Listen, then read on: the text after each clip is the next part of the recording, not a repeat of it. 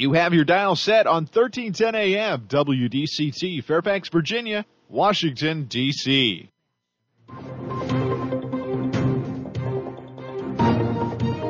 워싱턴과 미국 그리고 세계의 흐름을 짚어보는 라디오 워싱턴의 시사 토크쇼 워싱턴 전망대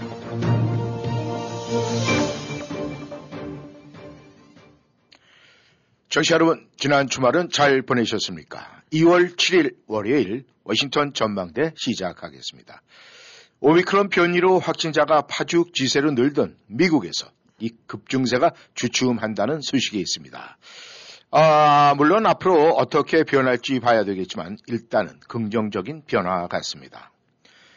워싱턴 정치권에서는 펜스 전 부통령이 2020년 선거 직후 트럼프의 선거인단 인증을 거부해달라고 요구했던 것에 대해서 트럼프가 잘못한 것이다 라는 명백한 반박을 하고 나와서 공화당 내 차기 대권 경쟁이 본격화되는 것이 아니냐 이런 분석이 나오고 있습니다. 그리고 한국에서는 대선을 한 달 앞두고 여전히 후보자 주변 행태들에 대한 폭로들이 잇따르고 있습니다. 정시알님께서 깊은 관심 부탁드리면서 오늘 워싱턴 전망대 미국 우크라이나 소식 등부터 진단해 보겠습니다. 오늘도 김영일 해설위원 함께 하십니다. 안녕하셨습니까? 네, 안녕하십니까. 네, 지난 주말 뭐 잘 보내셨죠? 예. 네. 아, 먼저는 말이죠. 지금 이 올림픽 기간 중에 조금 잠잠한 것 같기는 한데 우크라이나 사태 지금 어떻게 진정이 돼가고 있습니까? 네, 앞으로 어떻게 풀릴지는 모르지만 하여튼 지금 진행되고 있는 양상은 보게 되고 나면 뭐 일종의 이제 화산 폭발 직전식으로 아니면 양측이 이제 충돌 직전을 앞에 두면서 서서히 계속 그 서로 저걸 끌어올려 가고 있는 긴장을 네. 이제 그런 상태인 것 같아요. 네. 이게 일단 러시아 쪽 같은 경우는 이미 예, 그 알려졌던 대로 이제 벨라루스를 비롯해서 러시아, 그러니까 동쪽, 북쪽, 아, 남쪽에서 네. 우크라이나에 이제 삼면을 포위한 상태에서 병력을 계속 증강시키고 있다라고 그러고 전체적으로 지금 예상되는 우크라이나 침입하려면 한 15만에서 17, 8만이 필요한 것 같은데 네. 미국 측에서 이제 판단하고 있는 거는 한 지금 한 11만 명 정도니까 어, 예상되는 전력의 한 70%쯤이 지금 이제 배치된 게 아니냐. 네. 그래갖고 예, 아마도 2월 말쯤 어, 이제 그때쯤 되고 나면 그 그쪽 지역 같은 데가 꽁꽁 언 것이 제일 이제 극대화 되나 보죠. 네. 동토가 되나 본데. 음.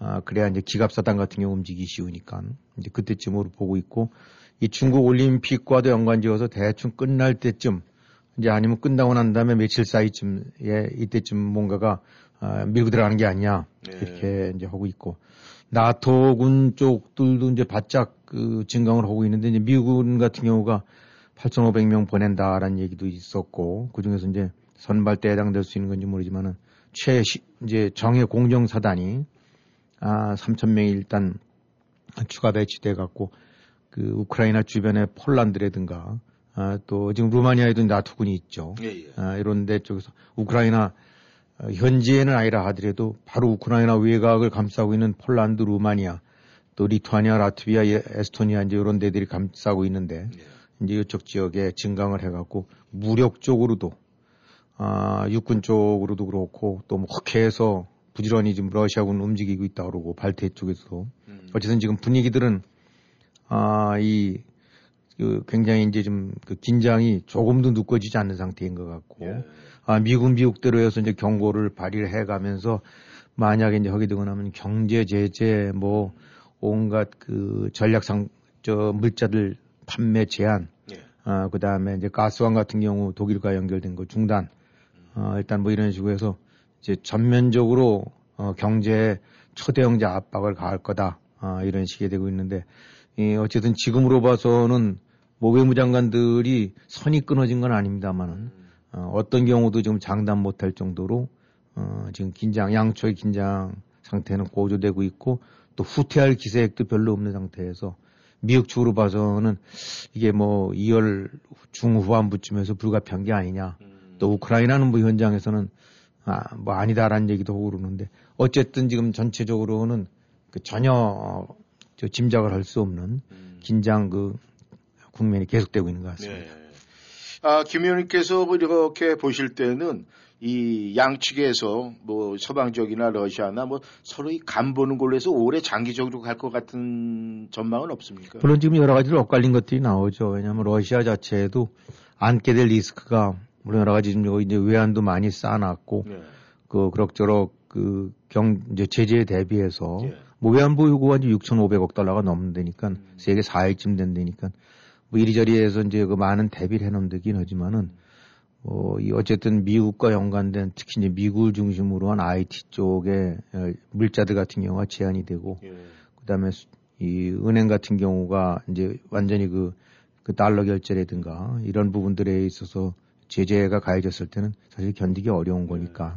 아, 그러니까 뭐 리스크가 적지 않은 리스크죠. 어, 그거를 끌어 감내하고 갈 적이 있느냐라고 해서 여러 가지 뭐 결국은 부딪히지 않고 접점을 찾을 거다는 얘기가 나오고 있는데 예. 어, 푸틴 입장으로 봐서는 어쨌든 이제 그 소련 몰락 이후 음. 다시 재건을 하고 있는 입장에서 어, 이번처럼 또 어떻게 보면 명분이 대외적으로 얘기할 수 있는 명분이나 이런 네. 부분도 해갖고 쉽게 후퇴하기 어려우니까 정말 아, 지금들 그 장담을 못하는 것 같아요. 예. 이 이번 사태를 볼 때 우크라이나 당사국이나 이 유럽국들의 그 영향력은 어느 정도로 이렇게 비춰지고 있습니까? 예, 우리가 지난 이제 트럼프 행정부 때들 보게 되고 나면 이제 유럽이랑 많이 충돌을 했죠. 예. 그게 나토에 뭐가 휘청거린다라고 했을 때랬는데 그 이번에 나타난 것 중에 하나가 이제 가장 좀 뼈 아픈 유럽국들 입장에 뼈 아픈 그저 유럽국들이 뭐한 30개국이 되면서 EU라는 것이 하나의 큰 그큰 블록을 형성했죠. 그래서 유럽이 다 합치게 되고 나면 뭐 GDP 같은 경우라든가 이런 부분들 당연히 이제 미국보다도 좀 높고도 그러긴 한데 네. 이번에 우크라이나 사태 때 나타난 걸 보게 되고 나면 이 결국은 유럽이 한 줌밖에 안 되는 게 아니에요. 음, 에, 러시아도 결국은 이제 맞상대는 미국과 얘기하는 거지 당사국이라고 할 수 있는 유럽국들과는 음. 아, 별 상대를 안 둔다. 네. 그게 뭐 한마디로 이제 유럽 전체 영향력이 이게 통합되고 뭔가 결집된 영향력이 이런 것이 아니라 그냥 꼭 뭐 이리저리 쫙 모아놓고 음. 하나의 그 이유라는 이름으로 그 저기 저 담요는 펴놨는데 네. 거기에 이제 전부 따로 국밥식으로 음. 어, 뭐 이런 것들이 어, 드러났고 그렇기 때문에 이제 외교적인 역량이라든가 특히 군사력 같은 경우도 보게 되고 나면 뭐 이 나라는 많긴 하지만 프랑스, 영국, 이탈리아 정도, 음. 터키 정도 빼놓고는 뭐 이렇게 이 마땅한 군사력들이 지원치 않고 전부 그냥 동네 장난하듯이 이제 예, 그다음에 뭐 국방비 같은 경우도 보게 되고 나면은 이, 이 유럽 국들 다 방위비 합쳐봐야 미국의 절반이 안 된다는 거예요. 예. 그러니까 하여튼 이번에 나타났던 거에 또 다른 그 진면목은 아, 이 유럽이 뭔가 있는 듯 하는데 막상 이런 위기 상황에 닥치고 되다 보니까 스스로를 방위, 뭐 우크라이나는 뭐 조그만 나라니까 그렇다고 예. 치더라도 유럽이라는 이름 속에서 그 이 뭔가 집단 방어라든가 집단으로 어떤 보이스를 낼 수 있는 음. 이런 게 아니구나. 음. 아, 진짜 사실은 그냥, 그냥, 그야말로, 아, 미국 중심으로 본다고 하면 그냥 미국 밑에 있는, 데리고 있는 애들이구나. 음. 이런 정도 평가밖에 받을 수 없게끔. 네. 근데 이 와중에도 또 보게 되고 나면 독일 약간 따로 놀고, 프랑스도 또 따로 놀고, 음. 이탈리아도 또 뭐 가스 때문에 눈치 보고. 그러니까 합쳐서 뭘 한다 해도 시원찮은데 그 와중에 또 따로 놀 놈 조금 머리 굵은 놈들 따로 놀고. 예. 음, 예, 이러다 보니까 이 결국은 유럽의 가장 허약한 실체가 드러나 버렸다. 음. 그러니까 러시아 자체로 봐서도 어, 그런 측면에서는 효과를 본 거죠. 유럽 뭐 몇십 개국 앉혀놓고 니들은 그 저 애들이랑은 내 상대 안 하고 네. 어, 니네 이제 그 큰왕아랑 내가 얘기하는 거야. 뭐 이런 정도 끝밖에 못 받은 네. 아, 그래서 결국 이제 의도치 않았지만은 사실 이제 2차 대전 이후 한참 미국이 냉전 때 최대 그 이제 위상을 차지하다가 네. 그 후로 많이 뭐 다극화 다원화되면서 유럽은 유럽대로 해서 했었는데 결국 아, 외교 안보 군사 주권이라는 이런 한계 상황에 부딪히게 되다 보니까 그냥 아무것도 아니구나. 음. 아, 이런 것들이 드러나 버린 음. 아, 그래서 또 다른 하나의 이제 냉전, 신냉전이라고 해야 될까. 네. 거기서 이제 초강대국의 위상이 아, 서열로 드러나 버리는 예, 그런 걸저 봐야 되겠고 이런 것도 한국 같은데 잘 본다는데 그 참고를 해야 된다는 얘기는 결국은 아 이 국방이라든지 외교 안보에 스스로 적을 수는 힘과 역량을 구축하지 않으면은 음. 유럽 같은 나라도 이 30개국 모여서도 결국은 저렇게 고향 앞에 아, 생선 쥐모냥 음. 결국은 러시아에 발발발발 떠는 미국이라는 뒷백 없이는 그냥 며칠도 못 견딜 정도의 저는 무력한 힘을 예, 얘기를 보여준다. 그러니까 한국도 아, 그런 측면으로 봐서는 잘 판단하고 잘 저거 해야지. 음. 어, 게임이나 다- 또 유럽에 비해서는 게임도 안될 음. 그런 규모인데, 그러니까 예, 그런 어떤 국제 정치의 냉엄한 네. 국력의 현실, 외교 안보, 군사력에 의해서 결국은 군사 주권이 담보되지 못하면은 아, 국가라는 것도 뭐 어, 사실은 존립이 하루 아침에 끝날 수 있다. 음. 아, 뭐 우크라이나 같은 경우 지금 나오는 얘기는 러시아가 진공하게 되고 나면 24시간 내지 48시간 이내에 끝난다고 보니까 예. 음. 뭐가 한 나라뿐만 아니라 유럽 전체가 그야말로 러시아의 집, 에, 군발에 그냥 그대로 잠깐님 집합할 수 있는 그런 상황이라는 거. 네. 이런 그 국제정신 냉엄함을 잘 봐야 되겠죠. 네. 이뭐 올림픽 보니까 말이죠. 진짜 이 중국이라는 나라도 대단하더라고요. 보니까 이 꼴찌로 들어와 가지고 미국하고 러시아를 갖다가 이 이 저 파월이 있다 그래 갖고서 탈락시키거나 자기네들이 금메달 따더라고요. 그래서 야, 참 대단한 나라다 그랬습니다. 그래서 첫 금메달을 가지고 왔는데 아무튼 중국도 대단하고 또 중국과 지금 뭐 좋은 관계 유지하려면 러시아도 대단하고 아가 대단합니다. 야, 이 미국 지금 국내 소식 좀, 좀 봐야 되겠습니다. 이 펜스 전 대통령이 트럼프 대통령을 아주 반박을 했다 그러는데 이거 이거 특종감 아닙니까? 네, 이제 저 지난 주말에 이제 한저 집회에서 그런 이제 발언을 했을 때 쪽에 그동안에도 이제 저 펜스 같은 경우는 계속 이제 시- 어떻게 보면 이제 트럼프 쪽 진영, 특히 이제 트럼프를 중심으로 해서 아, 이제 뭔가 이 물어뜯고 흙는 게 대상이 되어왔더랬어요. 예. 요체는 왜 선거인단 네가 최종적으로 1월 6일 날그 의회에서 인정할 때 네. 선거인단 문제가 있다 하고 선거를 파토로 왜 안 시켰느냐. 음. 너한테 그런 권리가 있는 권한이 있는 건데 네만 잘했으면 이런 일 없는 거 아니냐. 예. 라는 식으로 했는데 어, 뭐 이리저리 하다가 이제 그날 회- 저기 자기 입장을 밝힌 데에서는 이 대선 결과를 뒤집을 수 있다고 하는 거는 어, 그건 잘못된 거다. 그러면서 아, 트럼프가 틀렸다라고 트럼프 is wrong. 그러고 딱 아주 그냥 딱 찍어버렸어요. 예. 직격탄을 내보낸 거죠.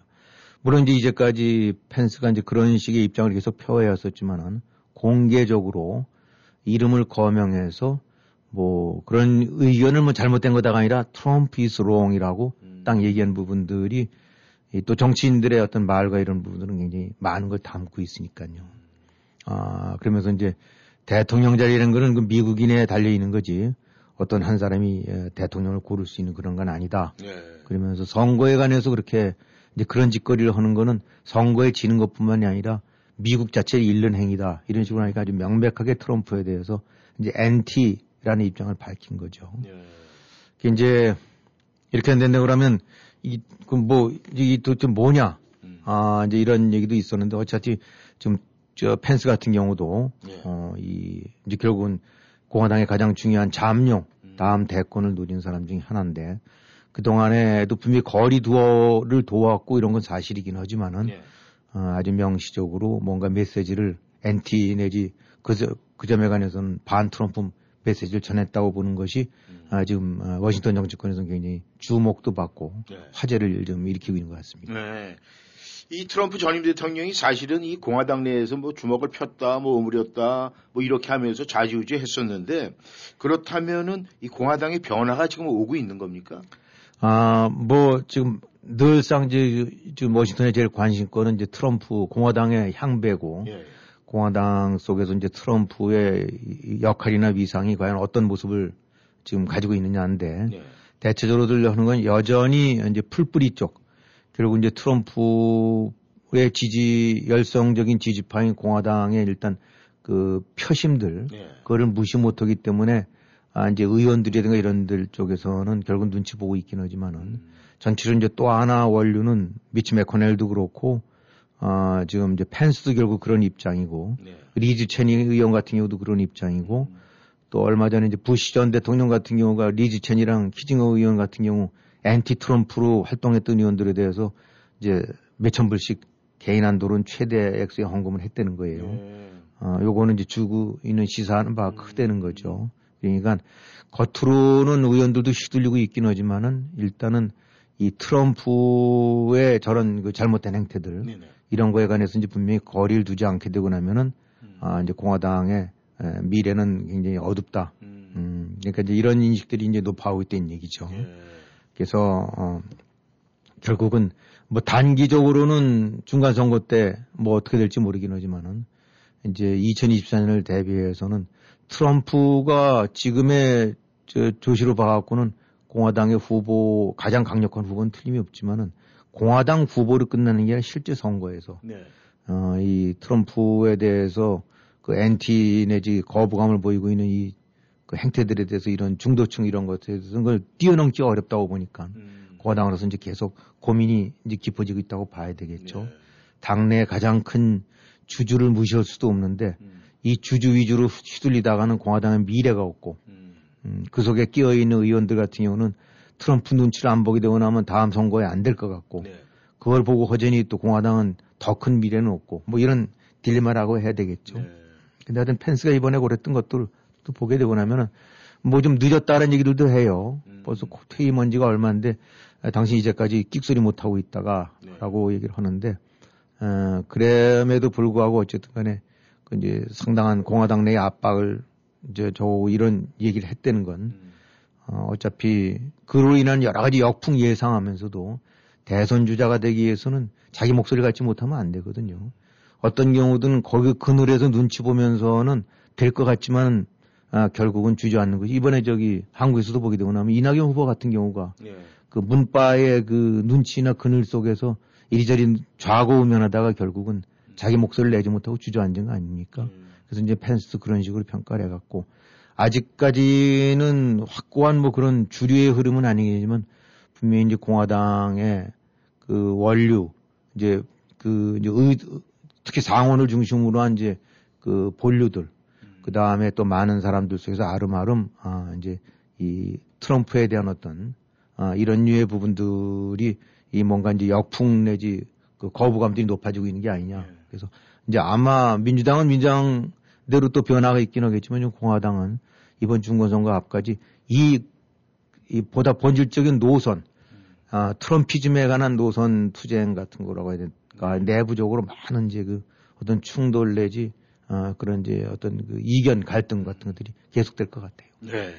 그렇다면 어, 다음 대선 때 혹시 이 전임 대통령, 부통령이 이 당내 경선을 하는 모습도 충분히 뭐 가능하겠죠? 충- 충분히 볼 수 있겠죠. 뭐 펜스의 의도를 잘 모르긴 하지만은 더 늦기 전에 당신 목소리를 내고 어, 명확하게 하지 않게 된다 그러면은 음. 그렇다고 트럼프라는 인- 그 속성이 당신 저걸 것도 아니고 그래서 제가 볼 때 이제 뭐 카드를 던지는 게 아닌가. 예. 뭐이 확률은 희박할지 모르더라도 음. 그대로 끌려가다가는 더더욱 기회가 없으니까 음. 왜왜왜뭐 골프 이렇게 하다 보면 퍼팅 들 두고 예. 조심조심 하다가 아무리 잘 쳐도 네. 그 홀에 못 미치게 되면 안 들어가지 않습니까? 맞습니다. 그러면 결국 홀에 집어넣으려면 그 홀을 지나칠 만큼의 약간에도 힘을 줘서야 되는 거 그렇죠. 아닙니까? 네. 펜스가 이제 그런 식으로 음. 어, 퍼팅에 힘을 준 게 아닌가. 네. 방향이 어떻게 될지 몰라도. 흥행머리가 있을지 한번 예상을 해봅니다. 네, 어, 전화를 말씀 듣고 이번에는 한국 대선을 집중적으로 한번 파헤쳐 보겠습니다. 부동산 상담은 빠를수록 좋고 많이 할수록 유익합니다. 교포사회와 30년을 함께해온 태평양 부동산은 역사와 전통으로 신뢰를 만들었습니다. 주택 매매, 렌트, 관리와 커머셜 거래까지 주점하시고 무엇이든 문의하세요. 특별한 거래의 기술과 전문성으로 고객에게 다가갑니다. 부동산 상담, 빠를수록 좋고 많이 할수록 유익합니다. 703-266-3828 부동산 관련 무엇이든 물어보세요. 703-266-3828 태평양 부동산 실내 온도 그대로 주무시나요? 실내 온도와 숙면 온도는 다릅니다. 숙면을 만드는 온도는 온수 매트를 통해 이불 속 내 몸에 닿는 온도. 이제 숙면 온도를 켜세요. 나비엔 온수 매트. 베세토 웰빙모아 H마트 힐링마을에서 판매 중입니다. 억울한 교통사고 당하셨습니까? 음주운전 심각한 교통위반 티켓을 받으셨습니까? 32년간 교통사고를 전문으로 처리해온 마우리와스 변호사가 풍부한 경험 바탕으로 여러 번 문제를 해결해드립니다. 한인사회의 명성 높은 마우리 와츠 변호사에게 믿고 맡기십시오. 최선을 다해 책임지고 도와드리겠습니다. 무료 상담이 필요한 분들께서는 계속해서 필요한 만큼 성심성의껏 상담해드립니다. 703-256-8797, 703-256-8797. 피해갈 수 없는 당뇨 대란. 자연 치유력의 회복으로 혈당이 자연적으로 조절되는 다이아 RC를 권해드립니다. 다이아 RC는 하버드 의과대학이 연구하고 입증한 당뇨에 탁월한 효능을 보이는 최고의 MSM과 인슐린과 유사한 작용을 하던 바나바 잎에서 추출한 코로솔산을 하며 부작용 없이 쉽고 빠르게 당뇨를 회복시키는 자연 치유 제품입니다. 당뇨로 고생하시는 분들 다이아 RC로 당뇨 잡으시고 건강과 행복을 찾으세요. 다이아 RC 자연 건강의 집으로 전화 주세요. 703-333-5066 333-5066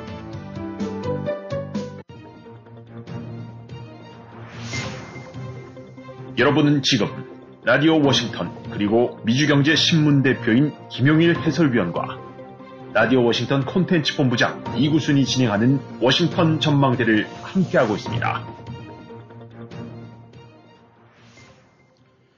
전하는 말씀 듣고 다시 돌아왔습니다. 아, 이번에는 이게 한국 대선으로 좀 넘어가 봐야 되겠습니다. 아, 뭐, 그런 얘기가 있어. 오락가락이라는 말도 있는데, 한국에서 그런 얘기를 하더라고요. 가락동 시장 갔다 왔더니 또 지지율이 바뀌었다. 뭐 이런 이야기를 하는데, 김 의원님, 이 가장 업데이트된 지지율 현상은 지금 어떻게 되어 있습니까? 네, 뭐 이제 매일 거의 바뀌고 있는데, 네. 또 이제 잠시 잠시 한 며칠 단위다, 단위로 해서 이제 그 흐름을 한다고 하면 지금은 대체적으로 이제 윤석열 쪽이 좀 우위를 보이고 있는 게 아닌가. 네. 어, 표 차이는 뭐 1, 2% 차이에서 한 3, 4, 4, 5% 차이가 있고 네. 덜어 이제 오차 밖에도 있긴 하지만은 대략 한 어, 지금 뭐 대여섯 군데 하게 되고 나면 한 한두 개 정도는 박빙이고 아 빼놓고 나머지 네다섯 개 혹은 예닐곱 개 정도는 윤석열 쪽이 조금씩 더 앞서고 있는 식으로 네. 그러니까 이제 그거를 다 뭉뚱그려 본다고 그러면 흐름은 분명히 윤석열 쪽이 우위를 보이고 있다. 음. 그 다음에 이, 그러니까 이재명 쪽 뭐 고민 이제 깊어질 수밖에 없죠. 이제 30일 남았는데 통상적으로 이제 30일 정도쯤 되고 나면 그때 지지율들이라는 것이 큰 변화가 없다는 거거든요. 네. 어, 그 전에 저기 저 노무현이랑 이해창 때는 막판에 바뀌었는데 네. 그거 빼놓고는 거의 한 달 전 우세가 대체적으로 투표 결과까지 이어졌다고 보는 것이 많은데 뭐 또 한국연대가 워낙 그런 변화가 심한 데니까 꼭 과거의 잣대만으로 볼 수는 없겠죠. 하지만 대체적으로 지금 그 뭔가 이렇게 물꼬가 네. 흐름이 아 일단은 이재명 쪽으로 봐서는 굉장히 초조하게 만드는 음. 뭐 그러다 보니까 뭐 김종인이도 만나고 뭐 또 뭐 그 전에 이제 구 야권이라고 예. 야권의 뭐 원로라고 할 수 있는 음.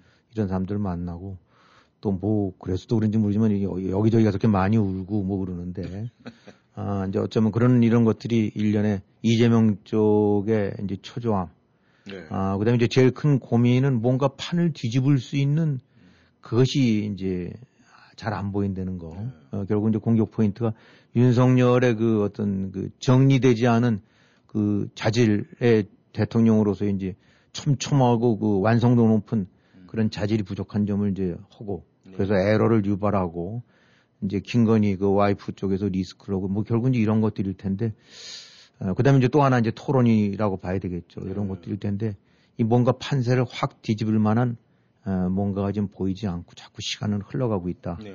지금 그런 상황으로 봐야 될 것 같아요. 네. 예, 단지 그나마 이제 유- 유일하게 적언되는 거는 부동표가 여전히 많다는 거. 음. 아, 그 부동표라는 거. 그 다음에 비호감도가 높아서 휙휙 말을 갈아탈 여지들이 있다는 거. 네. 근데 이제 그 부분이 꼭 자기한테만 유리하게 적용된다는 건 못하겠죠. 음. 아, 그래서 종합적으로 본다는데 그러면 안철수 10%대에서 왔다 갔다 하면서 그래도 꽤 여전히 중요한 캐스팅 보트 역할을 할수 있는 위상은 지키고 있는 것 같고 네. 기대했던 20%대는 안 가지만은 네. 또뭐 4, 5%로 떨어지는 것도 아니고 음. 또한 10%대 유지하게 되고 나면 그건 한 목소리를 낼 수 있거든요. 예. 어, 근데 이제 여기서 역설적으로 본다면 윤석열은 우위를 보이고 있는 건 사실이지만 끊임없이 같이 시행되는 정권 교체 여부에 대한 이제 문재인 정권을 갈아치워야 되겠다. 네. 라는 식의 판단이 내지 그 주문들이 50%대가 넘는데 음. 아, 윤석열이가 거기에서 최소한도 10% 이상은 담지 못하고 있다는 거. 음. 이것이 이제 윤석열의 가장 큰 약점이라고 봐야 되겠죠. 예. 어, 그런 일종의 이제 그런 여론만 다 끌어안아도 50% 가깝게는 가야 되는데 네. 거기서 10% 이상 이게 구멍이 난다는 얘기는 정권은 바꿔야 되겠는데 윤석열은 어딘가 아닌 것 같다라는 음. 이런 존재들이 표심들이 적지 않이 있다는 거. 예. 이것이 항상 불안한 요소가 되겠죠. 네. 어, 차라리 정권 교체를 꼭 해야 되던 것이 43%인데 윤석열 42%다. 이거는 굉장히 안정적으로 갈 수 있는 건데 음. 예, 역설적으로 이제 그런 공간이 있기 때문에 아, 설령 지금 우위를 보인다 하더라도 절대 장담할 수 없는 그런 불안감이 있는 거라고 봐야 되겠죠. 네. 아, 먼저 이제 대선 후보 토론이 이제 있었습니다. 네. 그랬는데 그것이 뭐 판세에 영향을 주긴 좋습니까? 뭐, 이, 저, 여론조사 하는데 사실 뭐, 이제 보긴 합니다만 여론조사도 사실 믿기 어려운 데가 많지 않습니까? 그렇죠. 더군다나 이제 각 미디어들도 보게 되고 나면 자기 진영을 대표해서 어, 좌측은 좌측, 우측은 우측대로 해석하는 경우가 많으니까 음. 뭐 액면 그대로 받아들이기는 어려운데 대체로 뭐 이재명 쪽 역시 예상했던 대로 조금 더 나았던 게 아니냐라는 네. 얘기는 나오는 것 같고 근데 뭐 저도 다 그 풀로 볼 기회는 없었습니다만 이게 토막토막을 봤다 보니까 예. 예.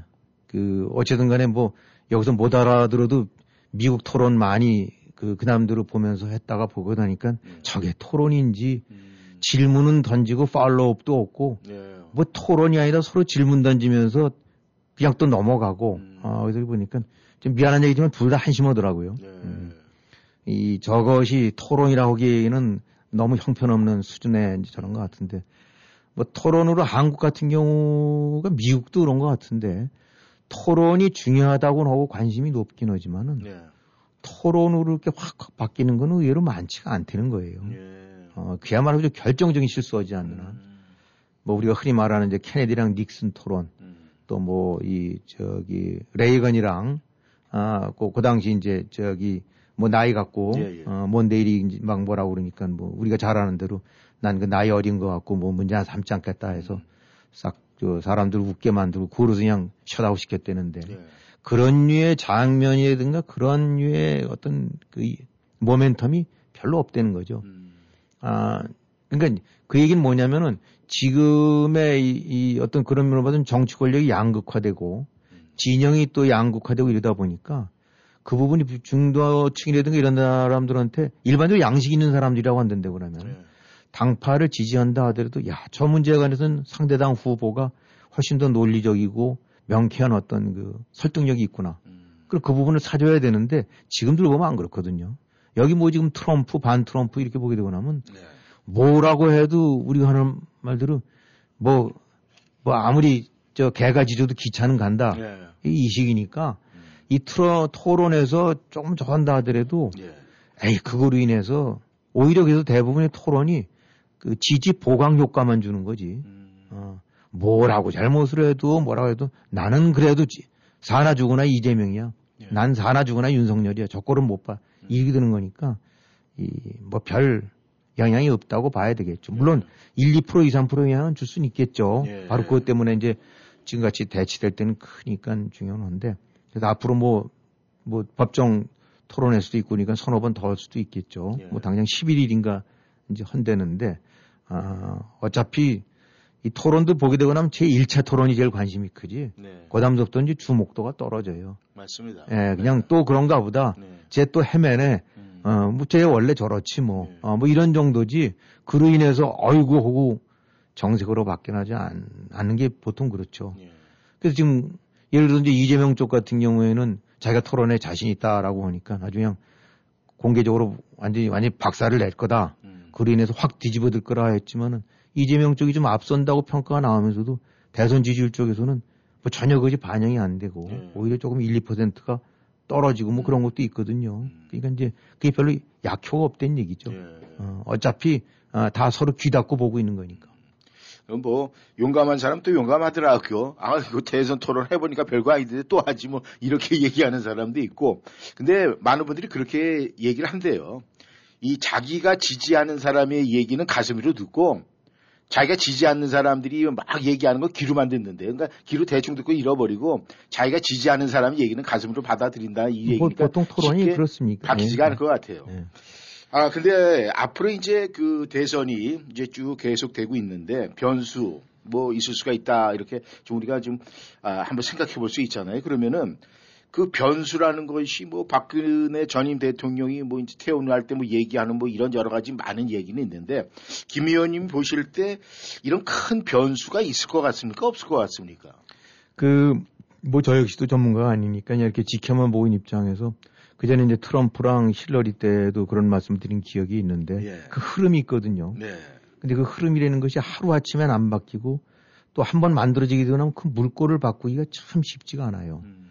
근데 지금 이런 흐름이 아, 이제 윤석열이 떴다가 아, 여러 가지 에러 보면서 이재명이 치고 올라왔다가 다시 윤석열이 회복을 해서 올라가고 우위를 유지하고 있는 건데 네. 아, 이거를 뒤집기가 참 그 간단치 않을 것 같다. 음. 그렇기 때문에 이제 큰 변수는 쉽지 않을 거라고 보는데 어떻게 이번에 같은 경우는 어, 가장 그 큰 변수가 될 만한 것들이 그나마 이제 이 배우자 리스크들, 네. 그다음에 이제 단일화, 음. 뭐 이제 이런 거가 아닐까 싶어요. 네. 예, 배우자 리스크는 뭐 지금 여야를 막론하고 이제 다들 안고 있는 저건데 아, 이번에 대선 토론 때 어떤 결과를 좀 언급을 하는가 봤더니 둘이 뻥끗도 안 하더라고요. 네. 그 얘기는 둘 다 구리된 얘기거든요. 음. 아, 저 열어봐야 판도라 상자다. 음. 하나 이득될 거 없고 난타전 될 것 같으니까 음. 아, 결국은 입국 다물고 있는 것 같은데 네. 어떤 면으로 봐서는 뭐, 뭐 좀 그런 면이 약간 그 이성적인 측면일 수 있긴 하겠습니다만 결국은 어, 까발려지게 되고 나면 더 큰 데미지를 입을 수 있다는 불안감들이 이제 그거는 피해간 것 같은데 어쨌든 지금 보게 되고 나면 뭐 단일화 문제는 나중에 말씀드리도록 하고 예. 이 배우자의 문제가 앞으로도 뇌관으로 남아 있을 거다. 음. 아, 김건희 쪽도 여전히 이제 그건 항상 굉장히 부정적인 요인으로 작용할 수밖에 없으니까. 네. 아, 여러 가지 그 뭐 무속이라든가 뭐 이제 그 배우자 본인 자체가 안고 있는 위조 의혹들, 음. 어, 부풀리기 의혹 이런 부분들도 굉장히 그 네거티브 영향을 줄 거고 더군다나 지금 그 지금 자꾸 저기 등장하고 있는 이제 이재명 쪽 음. 그 뭐 이렇게 이제 띄어먹고 이런 것들 네. 이런 부분들도 무지하게 아, 그것도 전 데미지 줄 것 같아요. 특히 아, 이제 중도층이라고 봐야 될 사람들한테는. 근데 뭐 어느 언론조사에서 보니까 이제 양당 후보들 가운데 후보의 배우자에 대해서 이제 호감도 조사해 봤는데 역시 그 예상했던 대로 형편없더라고요. 음. 아, 뭐 김, 김혜경 예. 그쪽이 뭐 32, 1, 2, 3인가 그렇고 음. 그 다음에 저 김건희가 30점에서 김혜경이가 한 1, 2% 높은 것 같은데 음. 그러니까 그 얘기는 뭐냐면 100명 중에 32명은 이제 호감 가는 데가 32명밖에 안 된다는 얘기니까 네.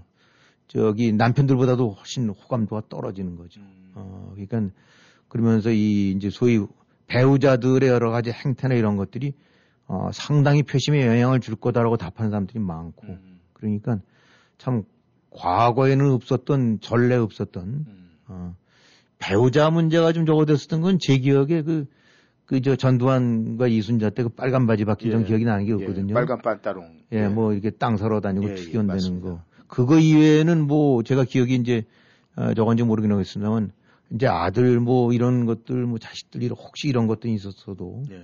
이번 선거처럼 어떻게 보면 그 주무대 주연이 흡사 음. 아, 그, 저, 배우자들인 것처럼 이렇게 부각되는 것이 없는데, 이 부분이 앞으로도 그, 끊이지 않게 이제 이어진다고 그러면 표심들 몇 프로를 왔다 갔다 하게 할 수 있는 중요한 변수가 되지 않을까 싶어요. 예. 아, 지금 말씀하신 대로 이 배우자의 역할. 근데, 아, 이재명 후보 쪽에서 말이죠. 그, 이제 그, 이 성남시장, 그 다음에, 아, 경기도지사 시절에 뭐, 이 소고기, 뭐, 지난번에 잠깐 있죠. 뭐, 과일, 뭐, 양 문제, 뭐, 여러 가지가 있었는데 말이죠.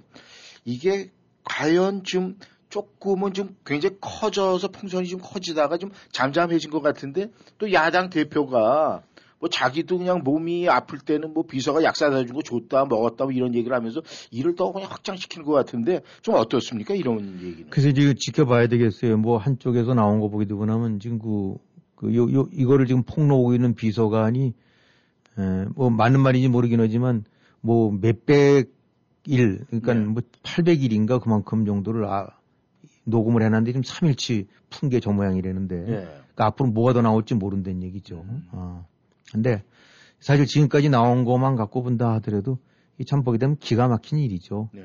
아, 소고기에서 뭐 11만 몇천 원어치 하고 뭐 그다음에 무슨 저기 집사처럼 부려먹은 거는 부려먹은다 그 외에도 음. 이렇게 빼돌린 거라고 그러니까 이제 그 일종의 공금 쓴 것들 예. 되고 나면 과일, 샌드위치, 음. 뭐 중식, 한식 뭐 이런 것들 하고 과일 사다가 공간으로 돌리고 어뭐 이재명 친척도 뭐 그건 본인은 이제 본인이 부담했다긴 하지만 누가 합니까 그 이제 저 현금으로 냈다니까 영수증도 없대는데 아 근데 이게 보게 되고 나면은 액수를 떠나서 이런 사안 자체의 이 장난질이 참, 참 착잡하고 한심해, 이제 문제다, 그게 이제 네. 그러니까.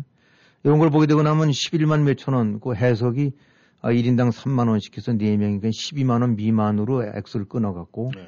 어, 이 결국은 법인카드로 그렇게 끊어서 그걸 회피했다는 거. 그 다음에 장소를 멀리 떨어진 데서 샀다는 거.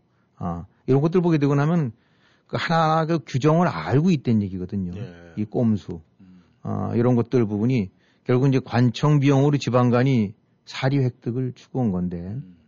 아, 이 관건은 이제 이재명 후보 자체가 알았는가. 예. 아, 건데, 아, 이게 그럼 알고 했다면 더 말할 수- 것도 없는 거고, 예. 어, 그럼 몰랐다면 이것이 또 이, 저 상식적으로 봤을 때 이것이 가능한가. 음. 아, 그, 이런- 이런저런 해서 과일 들여오고, 저, 약, 약 적어오고, 하고, 그 다음에 고기 들여오고 이런 부분들을 남편 몰래 그 부인이 했다는 건가. 예. 아, 그 자체도 그것이 사실은 어불성설이죠. 음. 어, 말이 안된 얘기죠. 음, 그러니까 이, 결국 이제, 근데 이 부분에 이재명이라는 사람이 알았는가에 관한 그런 집중적인 본안 추구보다는 예. 첨부해서 두리뭉실해서 뭐 챙기지 못했다. 음. 챙기지 못했다는 건지 그것은 규명이 안 되는 거죠. 네. 음. 이게 만약에 우리 미국으로 친댄다 그러면은 예. 아, 도지사가 주지사랑 똑같은 거니까 음. 아, 뭐 대충 주지사라든가 상원의원들이 나오는 건데 어느 주지사가 앉아갖고 이렇게 이렇게 하면서 스테이크 고기 빼돌리고 과일에서 해서 주지사 공간으로 보내고 어? 뭐 이런 이런 식으로 했다는 것이 드러났을 경우 이게 살아남을 수 있겠는가 미국서는 음. 아, 뭐 길게 얘기할 것 없이 그냥 곧장 예. 아, 또 이거 보게 되고 나면 어떤 생각이 드냐면 그 저기 문재인 정권 초기에 그 박찬주 대장인가 예, 예. 아, 그 공간 소위 예, 예. 공간 갑질 예. 어, 거기 보게 되고 나면 뭐, 거기 당번병을 이리저리 시키고, 뭐 냉장고 정리시키고, 뭐, 망고인지 무슨 저거를 까게 하고 네. 그랬다는데, 가만히 사안을 이렇게 한번 비교해 봤더니, 이거랑은 비교가 안 돼요. 음. 그때 박찬주 대장 구속됐죠. 예. 뭐 직권남용, 뇌물 이런 식으로 해서 나중에 이제 다, 아, 무죄 내지 무혐의 되고, 직권남용인가? 아니, 뭐, 저, 그런 쪽으로 해서 이제 그렇죠. 벌금, 저, 헌거로 된 것 같은데, 이렇게 해서 스테이크 고기 빼돌린 거라든가, 뭐, 중국 음식, 한국 음식 시켜 먹은 거 빼돌린 거라든가, 이게 나는 거, 그런 거 없었거든요. 예. 그때 문재인 정권 초기에 섰을 시퍼랬죠. 네. 이게 문재인 정권 출발한 지 한 두세 달 됐었을 때거든요. 예, 예, 맞습니다. 그래갖고 전격적으로 구속된 거 아닙니까? 예. 이걸 놓고 다 봤을 때 사안상 어느 쪽이 더 무겁고 교묘한지 음. 꼭 이걸 보게 되고 나면 어떤 느낌이 드냐면은 차라리 예. 어디 뭐 삼성이든 선, 저 SK든 해서 불러다가 목줄 재 갖고 야 500억 갖고 와 하고 음. 먹었다면 모르는데 왜 그 전에 우리 뭐 구한말 보게 되고 나면은 그, 그 저 환곡 같은 거 이렇게 몰래 빼먹는 예, 예. 지방관들 있지 않습니까? 물에 불려서도 빼먹고 꼭 그 저 쥐 같은 경우가 이렇게 쌀 창고에서 뚫어갖고 살살살 예. 서너 말 빼먹는 예, 예. 식으로 네. 그거 이게 다 걸릴 것 같으니까 그 카드 돌려막기 하고 이런 식으로 해서 행태가 보게 되니까 이 같은 부정하고 저러더라도 진짜 좀 졸렬하기 짝이 없는 아 그러니 저런 멘탈을 가진 몰랐다면 부 부인이 예.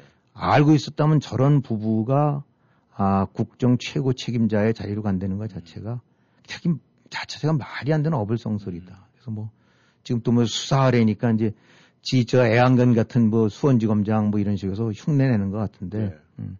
저는 이제 어떻게 결과 지켜봐야 될지 모르긴 하지만 본인은 입이 광주리라고 해서 뭐 저럼 이리저리 하긴 하기는 하지만은 그 누구든지 보면 알잖아요. 아유 참 찌질하고 졸렬하게 빼먹었구나. 음. 그니 저 행태를 가진 사람들이 물론 이제 대통령 부인이 굳고 열쇠 갖고 있는 건 아니긴 하지만은 그, 그 결국은 다 이 부부가 어떻게 보면 공동 운영하는 건데 국정이라는 거는 네. 아, 저런 멘탈을 가진 사람들이 뭘 할 수 있겠느냐, 뭘 맡길 수 있겠냐 그런 느낌을 줄 수밖에 없는 거죠. 네. 아 그런 얘기도 들리더라고요.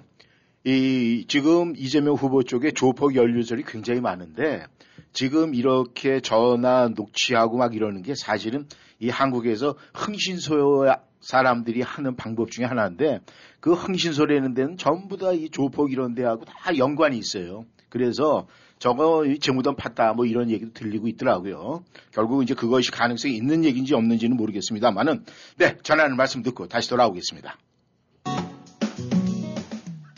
행복한 가족들과 함께 애난데일 K마켓에서 희망찬 새해도 함께하세요.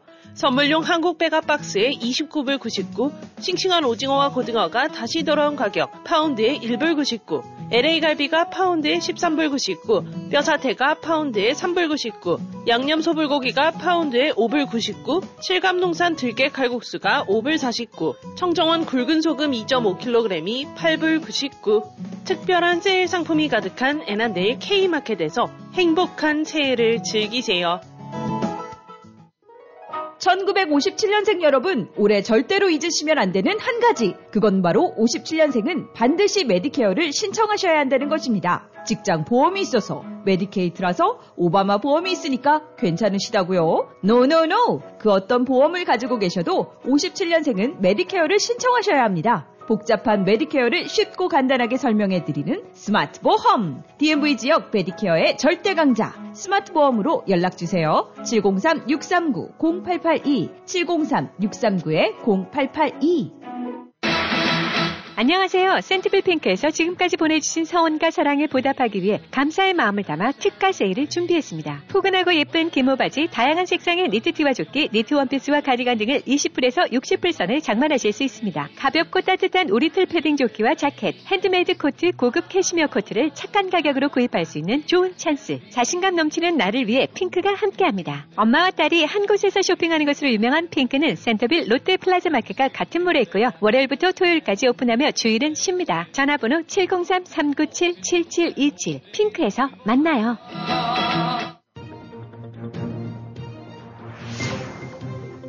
여러분은 지금 라디오 워싱턴 그리고 미주경제 신문 대표인 김용일 해설위원과 라디오 워싱턴 콘텐츠 본부장 이구순이 진행하는 워싱턴 전망대를 함께하고 있습니다. 전하는 말씀 듣고 다시 돌아왔습니다. 김 의원님 아주 궁금한 게 있어요. 네. 이 미국 대선에서도 말이죠. 이 한국 대선 같이 이런 유형의 사례가 있었습니까? 굉장히 궁금합니다. 그 지난 시간에도 그런 말씀드린 기억이 납니다만 어쨌든 간에 오랫동안 공직을 가고자 하는 사람들은 미리부터 아마 뭐 한국이나 미국이나 사람들 본성은 똑같지 않겠어요. 네. 뭐 공짜 있으면 먹고 싶고 음. 남의 돈 있으면 내 돈처럼 쓰고 싶고 뭐 다들 아마 그런 심리 다 있을 거라고 봅니다. 네. 단지 차이는 그것이 제도적으로 혹은 여러 가지를 감안해서 어떻게 컨트롤하고 스스로 억제하느냐는 그건데 아, 그런 측면에서는 뭐 지금 여야 이 부각되고 있는 사람들 뭐 본인도 그렇고 주변 사람들 이렇게 보게 되면 이 사람들 지난 시간에도 그런 말씀 드린 적 있습니다만 전혀 대통령 될 준비가 안 된 사람들 대통령 될 준비로 나설 줄 알았더라면 이 그렇게는 안 했을 거예요. 그 고기 그렇게 사 먹었겠어요 그거 다 저 저 그런 거 감안하고 네. 그다음에 어디 위조 그런 거 썼겠어요 다. 음. 그 얘기는 그 소양을 떠나서 이제 일찍이부터 그런 스스로를 제어할 수 있는 것도 떨어지거니와 아, 상황만 되고 나면 그렇게 할 수 있는 사람들이라는 것이 바로 그게 문제죠. 네. 그 사안 자체에 엄청나게 형법이라든가 수사상 혹은 형사상의 큰 문제보다는 그 틈을 이용해서 자기의 아, 권력을 사유화해서 자기 거로 할 수 있다는 그 속성 그것이 앞으로 안게 될 큰 문제점을 안고 있는 거죠. 네. 그런 사람들이 대- 국정을 다 권력을 이제 틀어줬을 때. 근데 이제 미국 같은 경우는 그런 부분에 관해서는 그래도 상대적으로 트럼프 같은 좀 묘한 그 저 저 돌발 변수가 있긴 했지만은 네. 대체적으로 역대 대통령 선거나 이런 때 뭐 와이프가 어떻게 된 거나 자식이 뭐 이런 식으로 해서 그런 것들이 거론되는 것도 없었고 더더군다나 뭐 뒷돈 갖고 이렇게 돈 지저분하게 해서는 그런 얘기는 없었던 것 같아요. 네. 음, 또 실제로 대선에는 보게 되고 나면 어, 대체적으로 가족 문제 같은 거는 서로 건드리지 않고 음. 그렇게 크게 폭파시킬 만한 것도 없었지만은 예. 그런 것들 같아요. 그러다가 약간 예가 지난번에 이제 트럼프 때 그 멜라니에 네. 멜라니아 아, 그래서 뭐 그 이른바 저, 저 성인 잡지 모델 그런 부분을 이제 공화당 쪽에서 크루즈 쪽에서 이제 파이 저 해갖고 사진을 막 게재하고 그랬죠. 예.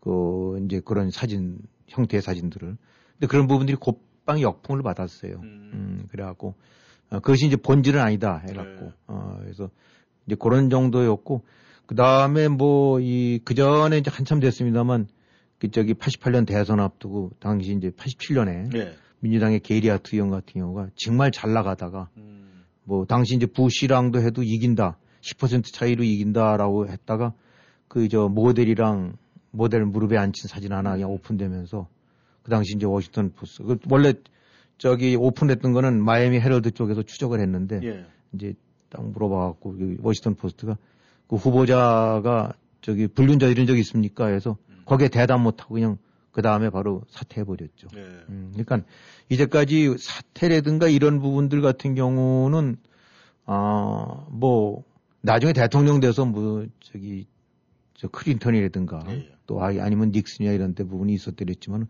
후보자 과정에서 네. 비리나 돈과 관련 음. 아, 대장동 같이 뭐 이렇게 돈 관련해서 그런 경우는 없었던 것 같아요. 네. 그러니까 어차피 이 사람들 같은 경우에는 하루아침에 대통령 되겠다는 사람들이 아니라 음. 일찍이 주하원, 뭐 시의원, 또뭐 연방 이런 걸 거치면서 그 과정 속에서 후천적으로 몸 관리를 해갖고 네. 어, 나름대로 어, 이렇게 해왔던 사람들이 처신을 해왔던 사람들이기 때문에 이런 기가 막힌 사례는 없었던 것 같아요. 네. 그런 거 보면은 지금 이재명 후보나 윤석열 후보는 뭐 대통령 할 마음이 있었나? 자기가 자기의 어떤 그 위치를 좀 안 건 같아요. 그랬으니까 그런 일을 많이 저질렀겠죠. 준비가 그러니까 애당초부터 뭐 YS 뭐 어렸을 때부터 뭐 대통령 되겠다라고 해서 네. 뭐그 자체가 잘했던 얘기가 아니라 음. 그런 공직자가 되려고 된다고 하면은 사실 그런 거를 깊이 염두에 두고 처신해 왔어야 되는데 네. 지금 드러난 행태를 보게 되면 전혀 그런 거를 준비도 안 했고 네. 그러니까 결국 이제 그걸 자격 같은 측면에서는 네. 어, 적합치가 않은 사람들이라고 봐야 되겠죠. 아, 이제 문제는 말이죠. 지금 그 김 의원께서도 말씀을 계속해 주셨지만은 정권을 바꿔야 된다. 그런데 지금 양쪽 후보들 봤을 때는 거기에만큼의 즉 적합하게 쫓아가는 아, 그 아, 득표 아, 득표율이나 예상 그 지지율이 오르질 않고 있다 이렇게 얘기를 하는데 지금 문제는 이제 야권에 봤을 때 윤석열 후보 그 다음에 안철수 후보의 합해졌을 때 숫자는 정권 바뀌는 거하고 거의 비슷하게 나오는데 그렇죠. 그렇다면은 이 야권의 후보 단일화 가능하겠습니까? 지금도 뭐 그건 또 모르죠. 어, 뭐 이, 서로들 지금 뻗대면서 단일화 없다라고 하긴 하지만 여러 가지가 모든 게 지금 불투명하고 불확실하긴 하지만 네. 여기서 그래도 확실하게 얘기할 수 있는 건 단일화되면 절대로 어, 문재인 정권은 넘어간다라는 것만큼은 맞는 것 같아요. 네. 그러니까 이재명이 어렵다. 네. 어떤 경우든 설령 단일화로 누가 되든 간에. 네. 아, 그러니까 어, 지금 뭐 3자 대결, 4자 대결 이런 식으로 된다고 하면 아, 윤재, 저, 윤석열 쪽에서 우위를 보이고 있는 건 사실이지만 그거는 항상 막판에 장담 못 하는 거고 네. 어, 단지 단일화가 됐을 경우에는 거의 그런 불확실성에서 벗어나서 확고하게 못지를 할수 있다는 것만큼 틀림없는 사실 같아요. 음. 그러면 이제 명제가 분명해지는 거죠. 어, 여, 여당 입장으로 봐서는 단일화가 최대의 악재가 되는 거고 음. 야권으로 봐서는 이제 당사자들의 이해관계가 엇갈리겠지만은 예. 어, 어쩐 식- 식으로든 같은 배를 타게 되고 나면은 분명히 아, 이제 정권 교체 부분이 이루어질 수 있다고 보는데 음. 이제 그 과정에서 험난하겠죠. 예. 뭐 이리저리 주고받고 또 실제로 그것 때문에 결렬이 될 수도 있는 거고. 근데 지금 현실적으로 시간 본다는데 그러면은 이제 후보 등록이 13일인가 그때부터죠. 예. 오늘이 7일이니까 한 일주일 남았네요. 후보 등록 때, 그 다음에 투표용지 이제 인쇄하는 거, 예. 후보들. 그게 이제 2월 28일이니까 음. 나름대로 마디가 있는 거죠. 네. 등록 전에 단일화 하느냐. 어, 그 다음에 등록은 일단 각자 해놓고 인쇄되기 전에, 음. 어, 그러니까 이제 28일이 안 된다 그러면 지금 치니까 딱 2주 남았네요. 예. 그 다음에 이제 만약 그 전에 저기 인쇄가 되기 전에 한다는데 그러면은 그 사퇴라는 식으로 표시가 되고 나니까 명백하게 사람들 입장에서는 아, 이 사람은 사퇴한 사람이다. 음. 이렇게 알 수 있는데 그 이후로 된다는데 그것도 없는 거고. 예. 그 다음에 이제 사전 투표가 한 4, 5일 앞두고 개시가 되나 봐요. 예. 그때 사전 투표 때까지는 또 돼야 돼요. 그것이 이제 3월 4일이니까. 음. 대략적으로 보면 후보 등록 전, 인쇄 전, 음. 사전 투표 전이 그 나름대로 맞이겠죠, 막바지. 예. 아, 물론 단일화라는 그, 그 효과라는 거는 예. 그 전이면 전일수록 리스크가 이제 덜 오고 이제 커지겠죠. 예. 예, 그래서 이제 어떤 식으로 될지는 모르긴 하겠는데 지금 기본적으로 정권 교체라는 이런 측면에서 본다는데 그러면은 아, 이 어떻게 보면 윤석열 쪽에서는 그 안철수는 혹을 안고 허그기보다는 소위 자강론식으로 해서 자기네가 실력으로 사자대기를 해서 음. 해야 된다는 건데 뭐 틀린 말은 아닐지 모르겠지만 그거는 오로와 날싱식으로 다 먹자고 결국은 놓칠 수도 있는 이제 음. 그런 부분이 되는 거죠. 예. 아, 근데 또 안철수 입장으로 봐서는 같이 단일화됐을 때 자기가 유리하다고 생각할 수도 있고 그러니까 쉽게 포기는 안 될 텐데 예. 아, 결국은 피할 수 없지 않을까 싶어요. 네. 어, 이 오히려 지금 윤석열 지지자층 내부에서 단일화 얘기가 높다는 얘기는 음. 명백하게 이건 가지 않으면은 확실한 그 안전판이 안 된다라는 네. 불안감도 있다는 거겠죠. 네. 그러니까 단일화 논의는 어, 아마 뭐저 전문가 뭐 누구든 다 예측 장담 못할지 모르지만 여러 가지 상황으로 봐서는 그건 불가피하지 않나. 네. 어, 반드시 그쪽으로 가야 되지 않을까 싶은 생각이 드네요. 뭐 일각에서는 이런 얘기도 나오고 있습니다. 지금 이준석 대표가 단일화 없다, 뭐 강경하게 나가고 그러는 거는 여권에서의 혹시라도 방해 전술을 차단하기 위해서 일부러 지금 연막을 치고 있다, 뭐 이런 얘기도 들리고는 있어요 보니까. 뭐 여러 가지들 이제 최대한으로 동원 저 머리들 쓰겠죠. 근데 어 이 그거 그 지금 사자 대결로 가갖고는 저거는 지금 좀 앞선다 하더라도 네. 맨 나중에 2, 3%로 이 좀 더 수렴이 되고 나면 네. 그때는 장담 못 해요. 네. 아 그렇다면은 이제 가장 중요한 거는 이 대선 향후에 이제 어떻게 전망을 할 수가 있겠습니까? 지금 이제 했던 대로 어, 지금 국면으로 간다는데 뭐 분명하게 이재명 쪽에서 결정적인 변수가 없다면은 네. 뭐 김건희 쪽을 갖고 헐게라든가 뭐 아니면 윤석열이 천하를 뒤집을 만한 그런 저거가 됐다든가 이런 거 아니게 되면 사실은 판세 뒤집기가 쉽지 않다. 네. 아, 그렇다고 해서 안심이 안 되니까 어떻게든지 단일화 부분들로 어, 그래서 단일화가 된다는데 그러면 거의 뭐 틀림없지 않을까 싶은데 네. 에, 또 이제 하나의 복병이 어, 이제 와이프 리스크겠죠. 네. 양쪽이 다 지금 조심 극도로 조심하는데 그 점에서 이재명 쪽이 좀 더 불리한 것 같고. 네. 음.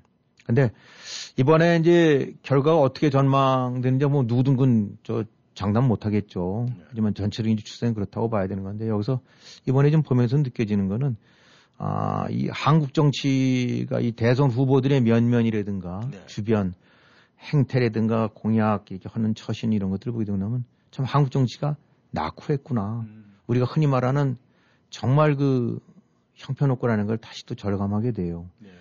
어, 혹시 보셨는지 모르지만은 그 오징어 게임도 저도 봤고 네. 또 그다음에 그 학교 고등학교에서 나오는 그 좀비라는 거 예, 예. 어, 저도 별로 이게 관심을 안 기울이다가 괜찮다고 해서 이제 지난 주말에 이렇게 한번 봤는데 한 10, 10여 시간 가까이 되는 시간들 이렇게 보면서 어, 계속 끌려서 보게 만들더라고요. 예. 음. 이 구성이라든가 현실감 뭐 음. 전개가 이게 나무랄 데 없는 전 수작이라고 느낌을 받는데 우리가 알듯이 뭐 방탄소년단도 그렇고 박세리 골프도 그렇고 예술, 영화 이런 것들 보게 되고 나면은 이 언어나 문화와 관계없이 그 실력이 있고 잘 만든 거에 관해서는 다 공감을 하지 않습니까? 네, 맞습니다. 아, 실력이 통하는 데가 바로 그런 건데 이 지금 보게 되면 한국 드라마라든가 이런 것들 보면 할리우드 못지않은 그, 그 수준을 보여준단 그렇죠. 말이죠. 음. 이 초일리급으로 돼버렸죠. 그러다 보니까 그 전에 그 저 삼성 이건희 회장이 뭐 1995년도라고 이제 저거로 되던데 베이징 저 한국 방 간담회에서 문제가 되는 말을 했었더랬죠. 네. 기업은 이류고 어, 관료 행정 조직은 삼류. 음. 근데 한국 정치는 사류다. 음. 그래서 그냥 청와대에서 뿔대가 나갔고 네. 어, 삼성이 곤욕을 치렀는데 그 당시 2류에서 4류니까 2등급 차이였어요. 네. 근데 지금 보게 되고 나면 우리가 뭐 알다시피 뭐 삼성 뭐 현대 이런 데 보게 되면 이제 이 저 세계 초일류급으로 부상한 기업들 아닙니까? 그렇죠. 2류가 아니라 1류 그 이상으로 올라간 초일류급. 지금 드라마도 보게 되고 나면은 이른바 K 뮤, 저, 뭐, 팝, 네. K, 저기, 저, 드라마, 이런 네. 것들을 보게 되고 나면, 이건 이제 초일류급으로 등장했단 말이죠. 네.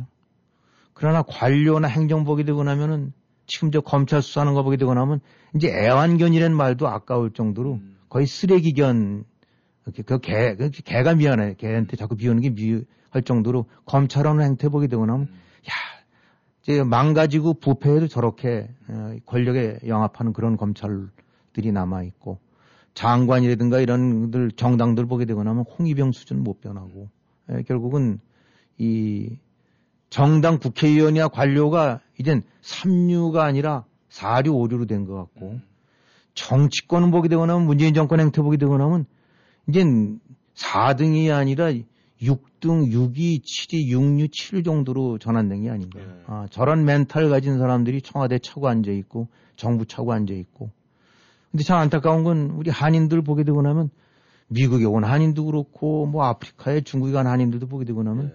역경 속에서도 보게 되면 다들 자기 자리를 잡아가거든요. 그렇죠. 지금 뭐 예술이라든가 이런 거 보게 되면 대단한 저건데 어떻게 아 이건희 회장 때는 2등급 차이가 나는데 지금은 7등급, 8등급 가장 그 가장 형편없는 수준의 사람들이 결국은 정치권에 있고 그런 사람들이 와서 청와대랑 정부 차고 앉아서 권력을 오로지 하고 있으니 네. 이 대한민국이 정치 문화가 잘못된 건지 지도자 복이 없는 건지 음, 전 그런 측면으로 봐서는 오징어 게임, 좀비 영화, 방탄소년단 발크 발톱 저 발뒤꿈치 밑에라도 좀 쫓아만 가면 그래도 한국이 꽤, 꽤 괜찮을 것 같은데 음. 아, 이번 대선에 역시 또 그런 속성이 드러나는 것 같아요. 잘들 보고 판단해서 그나마 7급 빼고 6급이라도 건지는 게 낫지 않을까 그런 생각이. 네. 어, 김 의원님께서 오늘도 네, 여러 가지 말씀을 해주셨는데, 네. 이 말씀 중에 이 애완견을 말씀해 주셨는데, 한국의 그, 이 보양 식당들이 남아의 끝까지 버티고 있는 데가 있는데, 그 이유가 조금은 좀 이해가 가는 것 같습니다. 아, 김 의원님 절대 안 드시죠? 아니 뭐 에, 그런 저 사적인 문제를 지금 이렇게 답변하라면 못하긴 하지만은 아, 지금 말씀 듣고 보니까 예. 아이 정말 그, 그 저기 그런 데가 계속 영업할 수 있는 어, 그런 그 공급처가 있네요. 예. 그게 참 한국으로서는 불행입니다. 예, 아, 그것도 맞습니다. 높은 자리에 앉아 있는 견들이 많으니까. 예, 수고하셨습니다. 네. 네, 오늘은 워싱턴 전망대 여기까, 여기까지입니다. 함께 해 주셔서 감사합니다. 안녕히 계십시오.